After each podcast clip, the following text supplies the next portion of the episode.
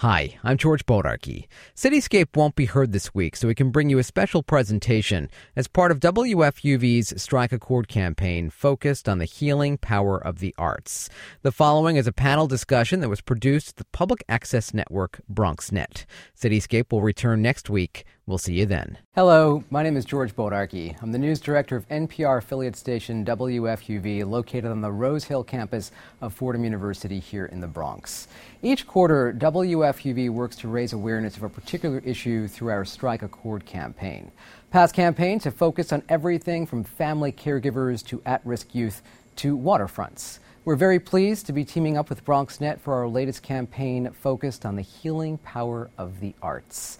The arts can play an important role in the rehabilitation of those who've suffered both mental and physical trauma, from stroke sufferers to survivors of domestic violence. With me today in the studio are some folks who know quite a bit about just how useful the arts can be as a healing and coping mechanism. Suzanne Tribe is a music therapist who works with the Healing Arts program at Montefiore Health System. Lindsay Aaron is an art therapist at Montefiore. She works with adult patients within the oncology and palliative care departments. Arielle Edwards is the Community Arts Director at the Clay Art Center in Port Chester, New York. The Clay Art Center has a workshop for people living with cancer.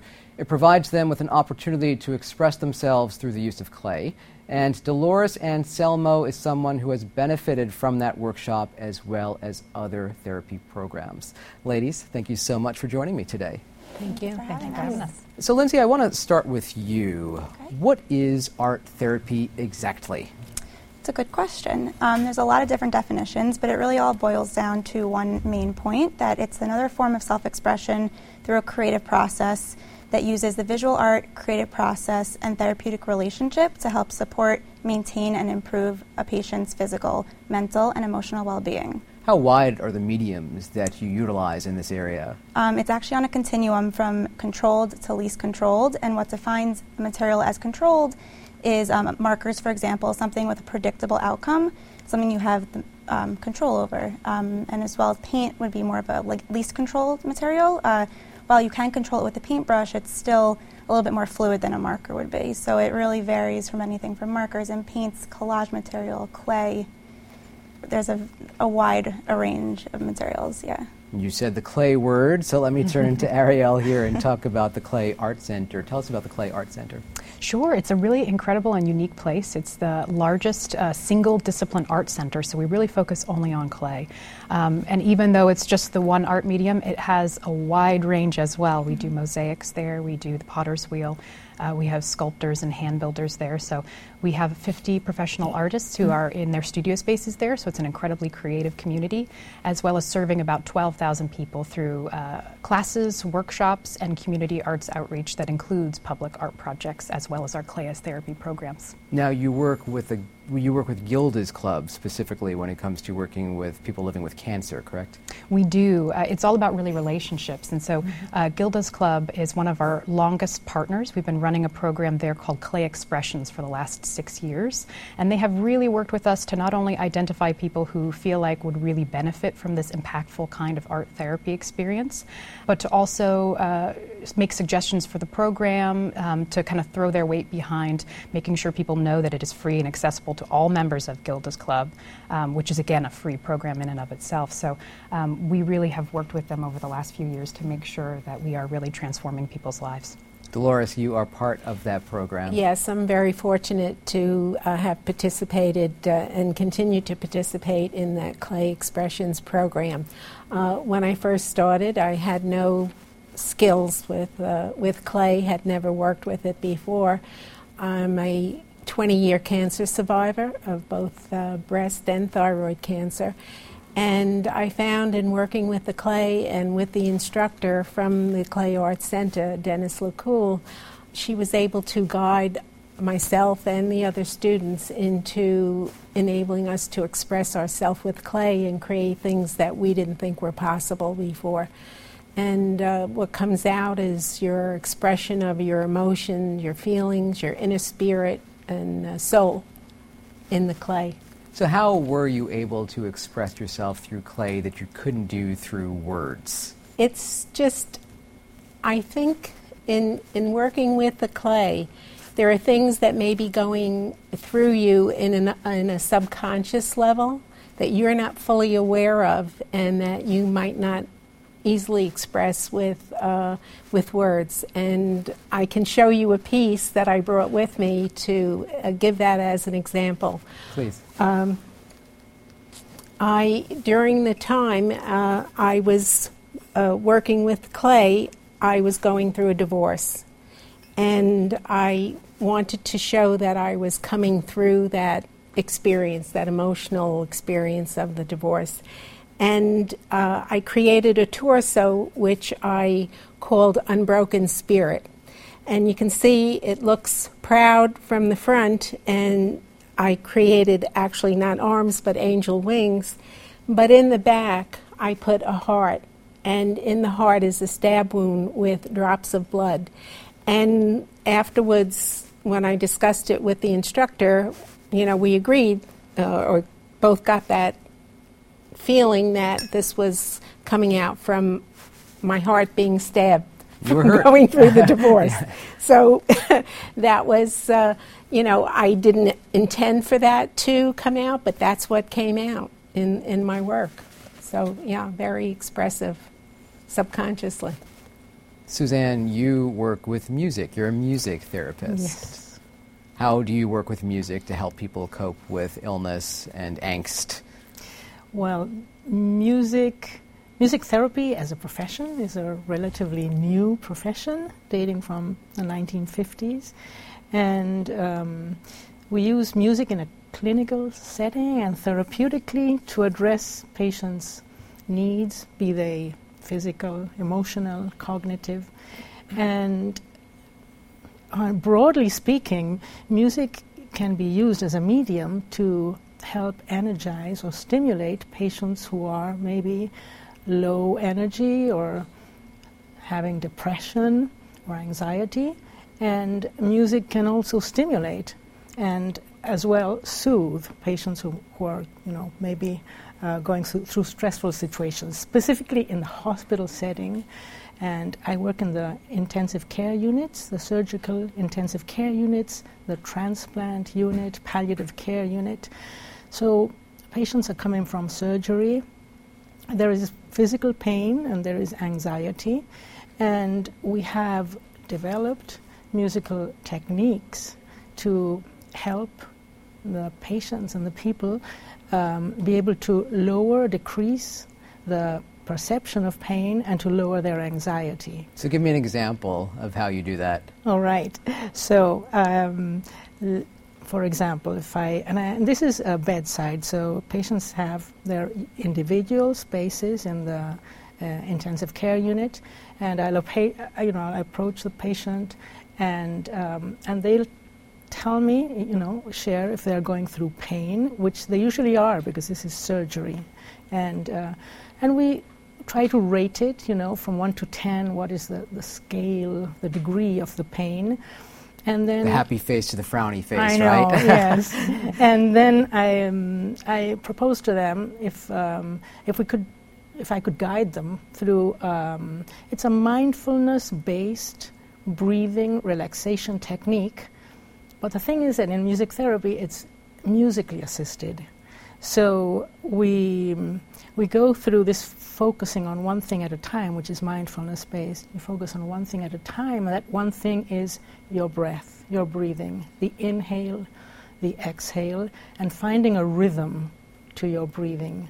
And once you find that rhythm, you can add an image, maybe of the ocean, a wave, an image that helps you in the inhale to feel that sense of vitality, but especially on the exhale to be able to let go, release, whatever you need to release, whether it's pain or anxiety or stressful thoughts.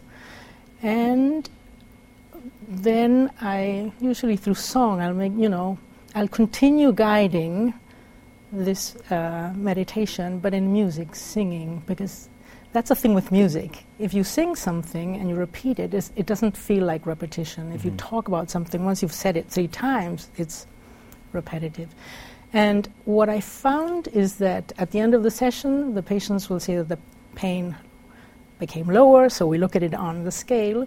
I also tell them that they can actually do it on their own. And what I find, and this is a thing with music, some of them say, oh, I've done meditation, but actually with the music, I was able to stay in that space and be with my breathing and be with my imagery and with my intention of releasing much longer. So then the effect in my body and my emotions is deeper. So I think that's, you know, one of the positive aspects of music, that we are attuned to music from millennia, so that music helps us to stay in that place that maybe if it were just a discipline of breathing, it's hard, especially if you're just out of surgery and, you know, with all the medication. So are you primarily working with pre-recorded music, or are you getting people to create their own music as well? At this point, it's what we call a receptive music therapy intervention. Usually people are just out of surgery, they're sort of very weak, they are receiving pain medication, so I provide the music. I'll go into the room with a guitar and find the chords that are appropriate for the relaxation and this rhythmic breathing. And then vocally, I will sing to continue the relaxation. And then they can choose the music they like, so that when they're on their own, they can listen to the music that they are attuned to and practice this technique again. I understand you also work with drums as well. I know, yes. Yes. And you get very excited about that, apparently. So tell me about the drums. Who doesn't like drumming? Yeah, so, but this is drums used therapeutically. So when it's group drumming, it's group empowerment drumming. I do, you know, drum circles for what we call associates, which is all the staff in the hospitals, and it can be a moment of gathering together, of release, of having a moment of recreation. But also I work with staff, associates in drum circles, staff who are caregivers in the, you know, the very intense units, palliative care, and so that there the drumming becomes a therapeutic medium where people can express through the drumming what they need in that moment. So maybe it's a very soft, meditative drumming where people can, after all the stress that they've been through and that they're going back through, because this is, you know, stressful work, but we love it, but be able to relax and gather themselves. And at other times, people, you know, everybody's different, so maybe whatever stressful situation we've been going through, we need to release it. And it's on a very sensory motor level, like physical level of being able to play on that drum and release your energy in an organized way and together with others in a community. And then, you know, as you were asking about drumming is nonverbal, but you're expressing a lot. So some people then will verbally express and you know, tell the story of what they went through. You can express anger depending on how heavy you're hitting, or fear, or whatever that feeling might be, or even feeling better by going softer with a drum, correct? Yes, and then even beating vigorously, like you were saying, because of frustration or anger, but there's, after a time of drumming together through this principle of entrainment, this sense of being together and drumming together can transform that frustration into connection, joy, enthusiasm. And that's why I think therapy is this, we take this journey together. We start off at a point where there is some form of displeasure, discomfort, and through, in the journey, we move towards a place of feeling more well-being, more relaxation, or more energy, according to each one's needs. Arielle, I've read that the use of clay can be especially helpful in expressing anger and other feelings as well. Definitely. I think clay is a very tactile medium, and so you can hold, you know, a moist lump of clay in your hands, and it's going to take on the temperature of your body. It's going to show your fingerprints. I mean, you can look at archaeological objects from thousands of years ago and see the hand of the person who made it is still very present. And so I think that we begin the class with a meditation with clay, where they are creating a small pinch pot vessel, and it's kind of becomes imbued with a lot of the thoughts and feelings that are happening, which I think Dolores can also speak more to that experience as well. Yeah, the my feeling is that your inner essence, your spirit, comes through in the clay, and in the class that I've been participating with this last time, I spoke to several of the participants when we were picking up pieces from a recent exhibit at the Greenberg Library, and I asked them if they would give me their words so that I could convey them today, and if it's all right with you, I'd like to express. One of the individuals said to me, or wrote down, because these are all anonymous, depression frequently sets in during or after cancer treatment. Clay Expressions help me to focus on something other than my illness. Another woman, with no breast, I felt lifeless. Doing something creative, as well as the camaraderie of the other women, has made me more accepting of my bodily condition and my cancer care. Another woman said, art therapy aids in all kinds of healing, physical and mental. It can take you from your worries to a place that is peaceful, calm, or even whimsical. Another woman said, for 3 hours I did not think of cancer. Even if it was not a good day, I dragged myself there.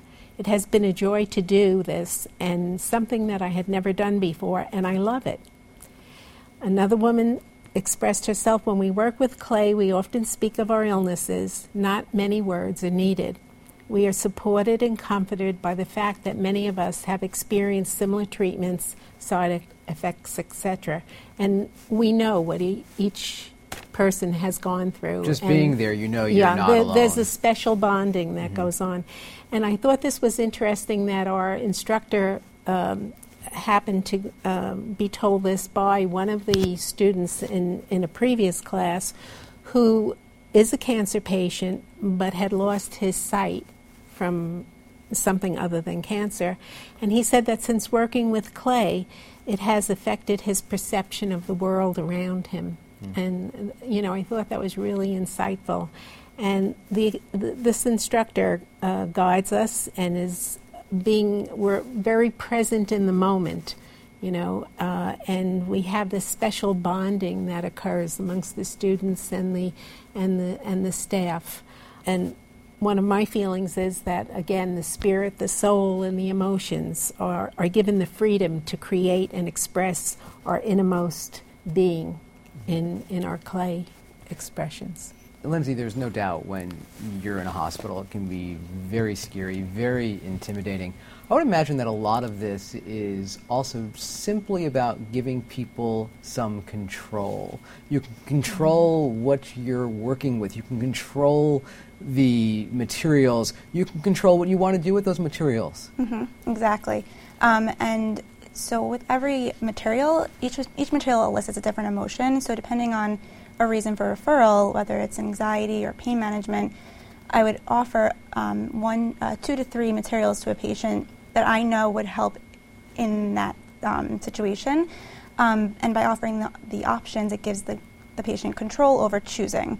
It also gives them control over saying no entirely and not engaging in a session, which I think is extremely empowering for them. Being in the hospital, you have no opportunity to ever say no. You are there because you're sick, and the doctors are there to help you. Whether it's painful procedures coming up, you need it, and you can't really say no. So just that, really, those 2 letters are very, very powerful. So completely turning a session down, I'm open to it, and I welcome it, and I appreciate it, and I let the patients know that it's okay. But also just creating your own work with no real directive, kind of just a free expression, is giving them control over something to engage in and make and express themselves in a way that they may not be able to really do verbally. Emotions are stored in a nonverbal way, so it's likely that they'd be expressed in a nonverbal way, which is not to say that we don't speak in the session. At the end of the session, usually a discussion may come up, but if I feel a patient has really had their time to express themselves and no further discussion is needed, then that's okay. But the whole session really is to help empower and reinstill a sense of control. Yeah. When someone's sick and in the hospital, mm-hmm. of course, it could also take a toll on the family. Mm-hmm. Do you involve the family in art therapy sessions as well, the loved ones? Definitely. There's a lot of times when patients are in the middle of their visiting hours with family and friends, and I welcome everyone to be involved. And I have a lot of collaborative directives on hand where they can create these drawings together as a scribble drawing where they both are scribbling on one piece of paper. Then we rip the paper or cut the paper in half or into however many pieces of family members there are. Everyone creates their own collage on their paper, and then it's actually put back together like a puzzle. So everyone's unique take on the experience is there, and yet it all comes together to create one really great piece of work. I also work with the caregiver support group at Montefiore Hospitals, so that's for patients, for caregivers of patients that are very, very ill, and it's an opportunity for them to really just create work in an almost mindless way, not really having to think or worry, and really take time for themselves, because every support needs support, for lack of better words, and so everyone's open to the process, and everyone is also welcome to it too. Is there a particular story that you can share with us where you saw a pretty major breakthrough through art? Yeah, definitely. Kind of going back to the directive I just explained of the scribble drawing, I worked with a patient who was through palliative care. He was with his wife visiting, or the wife, I'm sorry, was visiting him, and they engaged in the scribble drawing together that they cut in half. They each had their own collage materials, and they put words from magazines on it. They came together, and I also saw as they were creating their work, they were laughing, giggling, reminiscing on times outside of the hospital walls, and the focus, the wife told me, was for the first time their discussion was not about the illness, it wasn't about the hospital, it was about their life. And that in general, just the emotion of that helps internally in the body, and just the minds, everything is connected, and it really reconnected them. And I was able to see that, and not only see it, they told me in the end, but it was very prominent by their expressions, yeah. Dolores, I know that art has helped you mm-hmm. beyond your divorce and beyond your cancer as well. Your son took his own life, and art helped you through that as well? Yes, it did. We recently were given the opportunity to create pieces of the clay into a body form, and what I did was something a little bit different. I took the clay and created two figures, and it happened to be right at the time of my son's birthday, and with him being passed for such a long time, but still he was very much present in my mind. And missing him.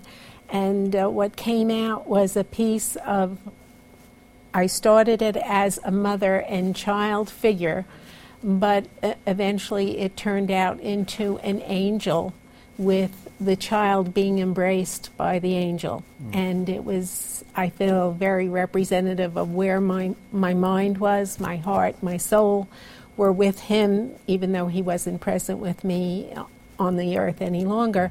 But that was healing for me to get through that day and to be able to express it. And that wasn't really what I started in mind with, but that was what came out. And that's why I said it's a lot of times it's the inner feeling, inner soul that comes out. And as I've seen it with the drumming, I've participated in drumming circles as well.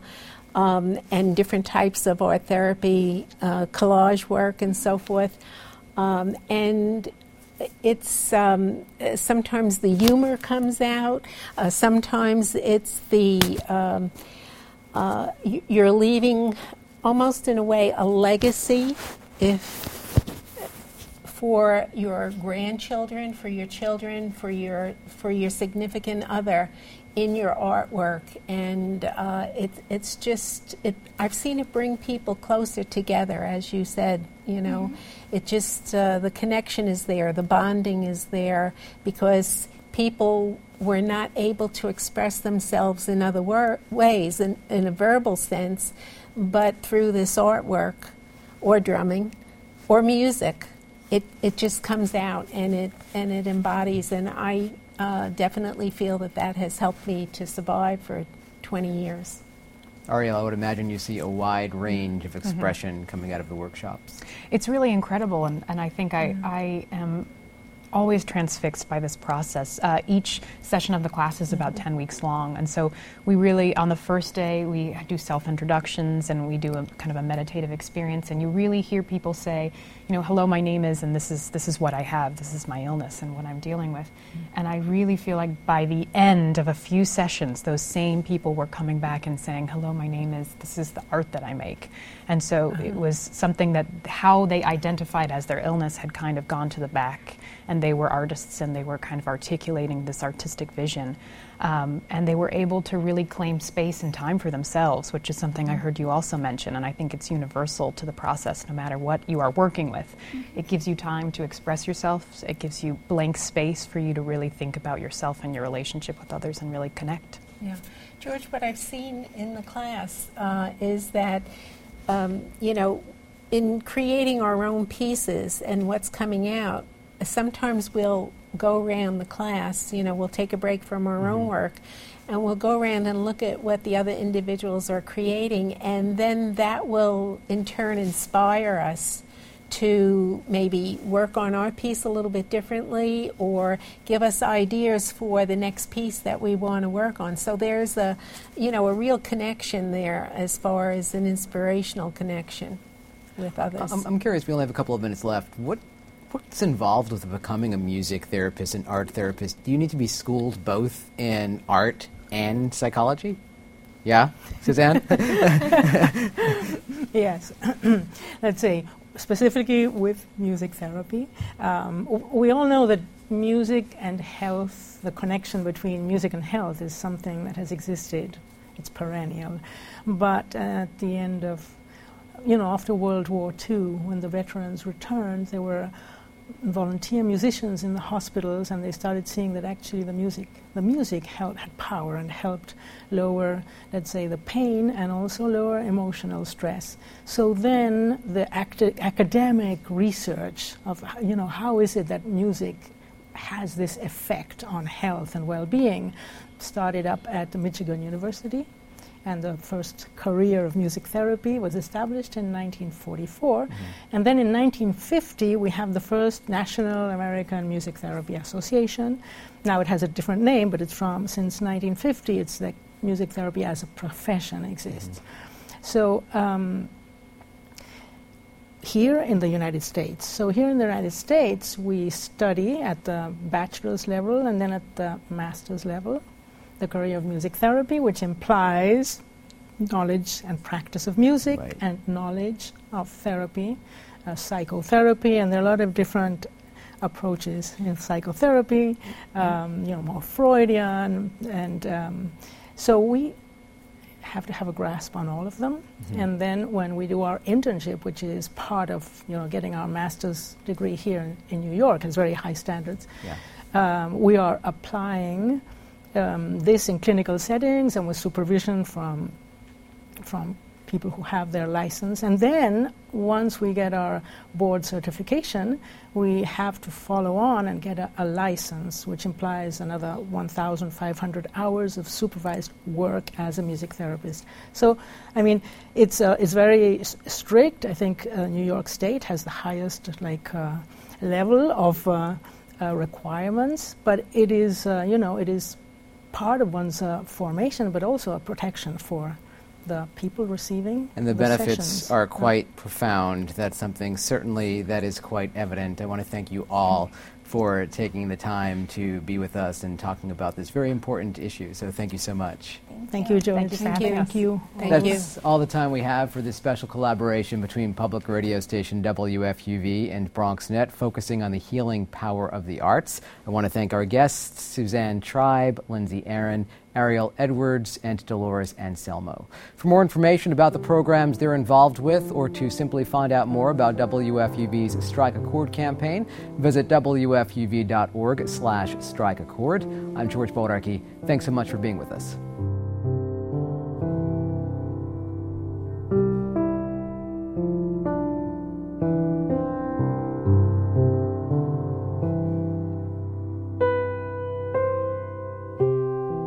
It's WFUV and WFUV HD, New York.